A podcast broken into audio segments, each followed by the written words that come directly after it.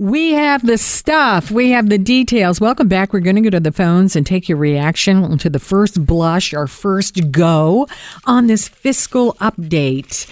Now, you know, you might think uh, if you didn't have a, a recession, you might think if you had extra jingle in your jeans, which is true, that a stronger economy has given this government, now they say, $22 billion in extra fiscal room. This coming from the finance minister as he makes his, his announcements here, hot off the press. However, they're not balancing the budget. The deficit is set to grow, and they have come up instead with a $16 billion answer to the competitive concerns mm, as we outlay what is the problem here in Canada. A lot of investment is going to the United States. So here we have the plan, and then we'll take your thoughts here as we go to the phones. They are forecasting deeper annual deficits over the coming years. There we go. So no balanced budget and cue the opposition, but you promised. And, you know, as I gave my advice, they should lower the corporate tax rate and make things rosier. Here's what they've done instead they have chosen to use all these extra dollars, billions, to offer tax incentives for businesses who invest in Canada. So here's uh, the first run through here. An example of that would be businesses could write off the full cost of machinery and equipment and also require businesses, not just big corporations, but all businesses to expense a bigger hunk of their newly required assets. Now, if you're a small business person listening, what do you think about that? You can join us on the phones. And they have also thrown some money at the journalism industry. We weren't kind of expecting that, but but they have. Here's what they've done. They are allowing news outlets to become charities that can take donations how is that going to work? And when it comes to journalism, it um, they have some measures that include tax credits relating to hiring and subscriptions. So there we go. Also trying to get rid of some red tape. It's great to write this. How are they going to do that? We're going to get your thoughts on this. Uh, first thing, you know, they've got billions of dollars. What did I say? $20 billion because of the growing economy. Did you expect them to balance the budget? When you hear that these deficits are growing, how do you feel right off the mark? 416 870 6400 star 640 on sale. You know, I think it's going to be interesting to get people's reaction to this because there's always a tipping point, isn't there? There's a moment where people don't care about the deficits and it's not a concern.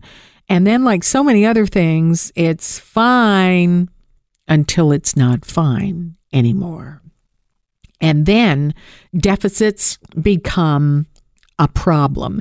This is a prime minister who campaigned on, you know, having his finger in a lot of pots. And now we see that in this little mini budget, which is, let's face it, it is a roadmap for how they think they can fight this election trying to get rid of red tape, throwing some measures out to journalism. That is a surprise, but they are not balancing the budget and no across the board tax decreases. Instead, they have been extremely targeted. You know, if you're a big corporation you, and you want to invest, you can write off your equipment. And all business sizes, newly acquired assets. So, how does that make people feel if they're a business? You know, if you're struggling and you want help, uh, where do you get the money to get these these other assets? Here we go, Mike in Toronto, starting us off. What do you say?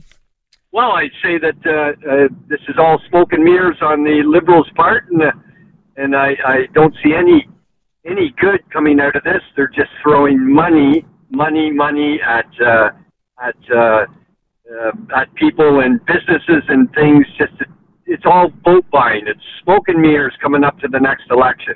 Is it going to buy your vote? Do you think Canadians care? Do they want this balanced budget, or are they right? I'm right on track. They say, "Oh, you know, Canadians a bit of a concern. What's in it for me?"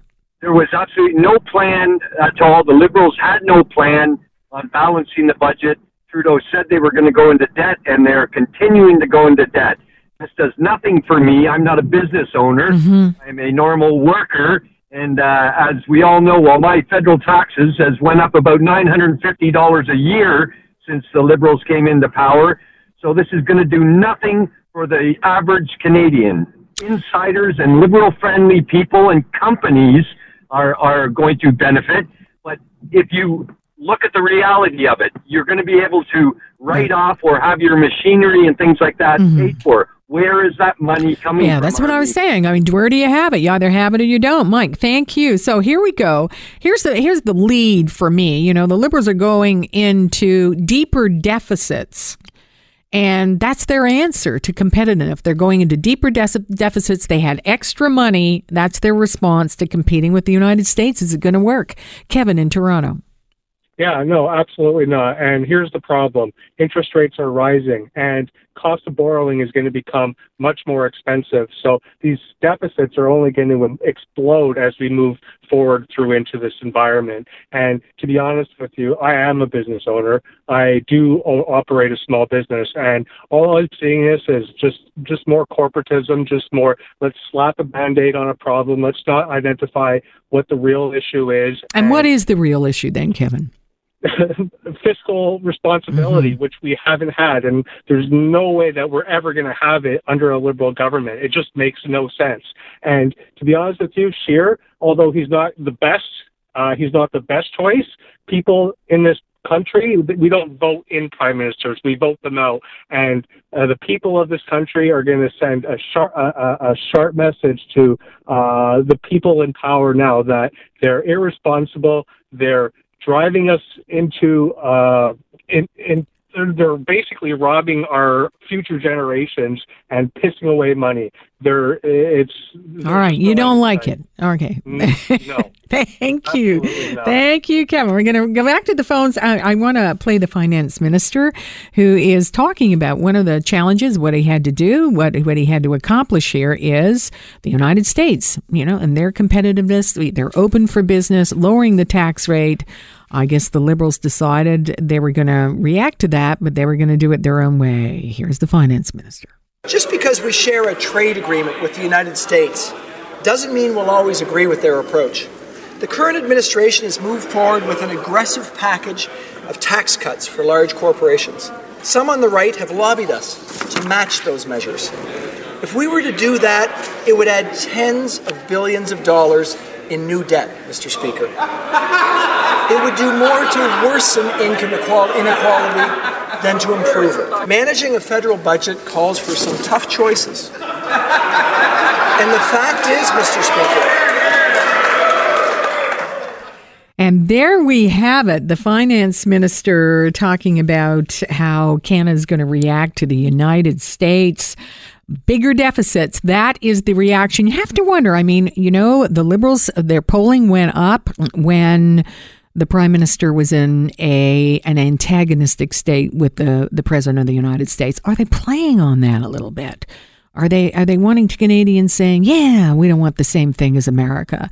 You know, I don't care. This has got nothing to do with how you feel about uh, President Trump. There are people who can't stand that president, but they also like what is happening to the economy there, and maybe that emotion shouldn't be part of it. Let's go back to the phones. Joe and Aurora, what do you think, Joe? When is the last time a federal liberal government actually balanced the books?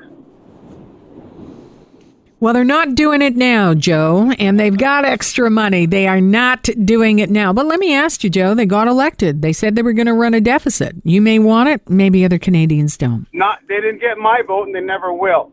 Because the last time we had a government that balanced the books was when we had Mr. Flaherty. Not only did they balance the books and drop our overall debt to $520 billion, Mr. Flaherty dropped the GST from 7 to 5, and we all did good. He is missed. Let's put it that way. He is big, missed, big Mr. Flaherty. Big time, Arlene. I'm sorry. I'm just very upset at these liberals. All right. Thanks, Joe. He's seeing it in a partisan way, and this is going to be a partisan fight. Deficits, they're getting bigger. A little bit of a chance, John, in Toronto. They're taking a chance with that, do you think? Uh, yes, absolutely. Um, the, the deficit is just unbelievable right now. The money that they're spending, giving it away to other countries. Uh, and I don't know if you're aware of the compact of migration that uh, Trudeau's going to sign next month is going to allow millions of uh, UN sending people that are going to cost us money that we don't have, oh, overburden our health. I know, but what do you think about this budget here? What do you think about their plan uh, for competitive? They're raising the deficit. They're targeting some with tax incentives instead of across the board. Is it wise? Uh, no, I think the targeting is more aimed at uh, pandering uh, to various people for their votes more than anything. All right, John. Whatsoever. Thank you. Pandering. What what's pandering and asking for a vote? Is there, there a difference? That is a fifty million dollar question. All right, we've got this mini budget. We've got this fiscal update. We've got a lot to say. We're going to be weaving in all in and out of this all afternoon, and now we're going to take a break. This is Global News Radio, six forty Toronto.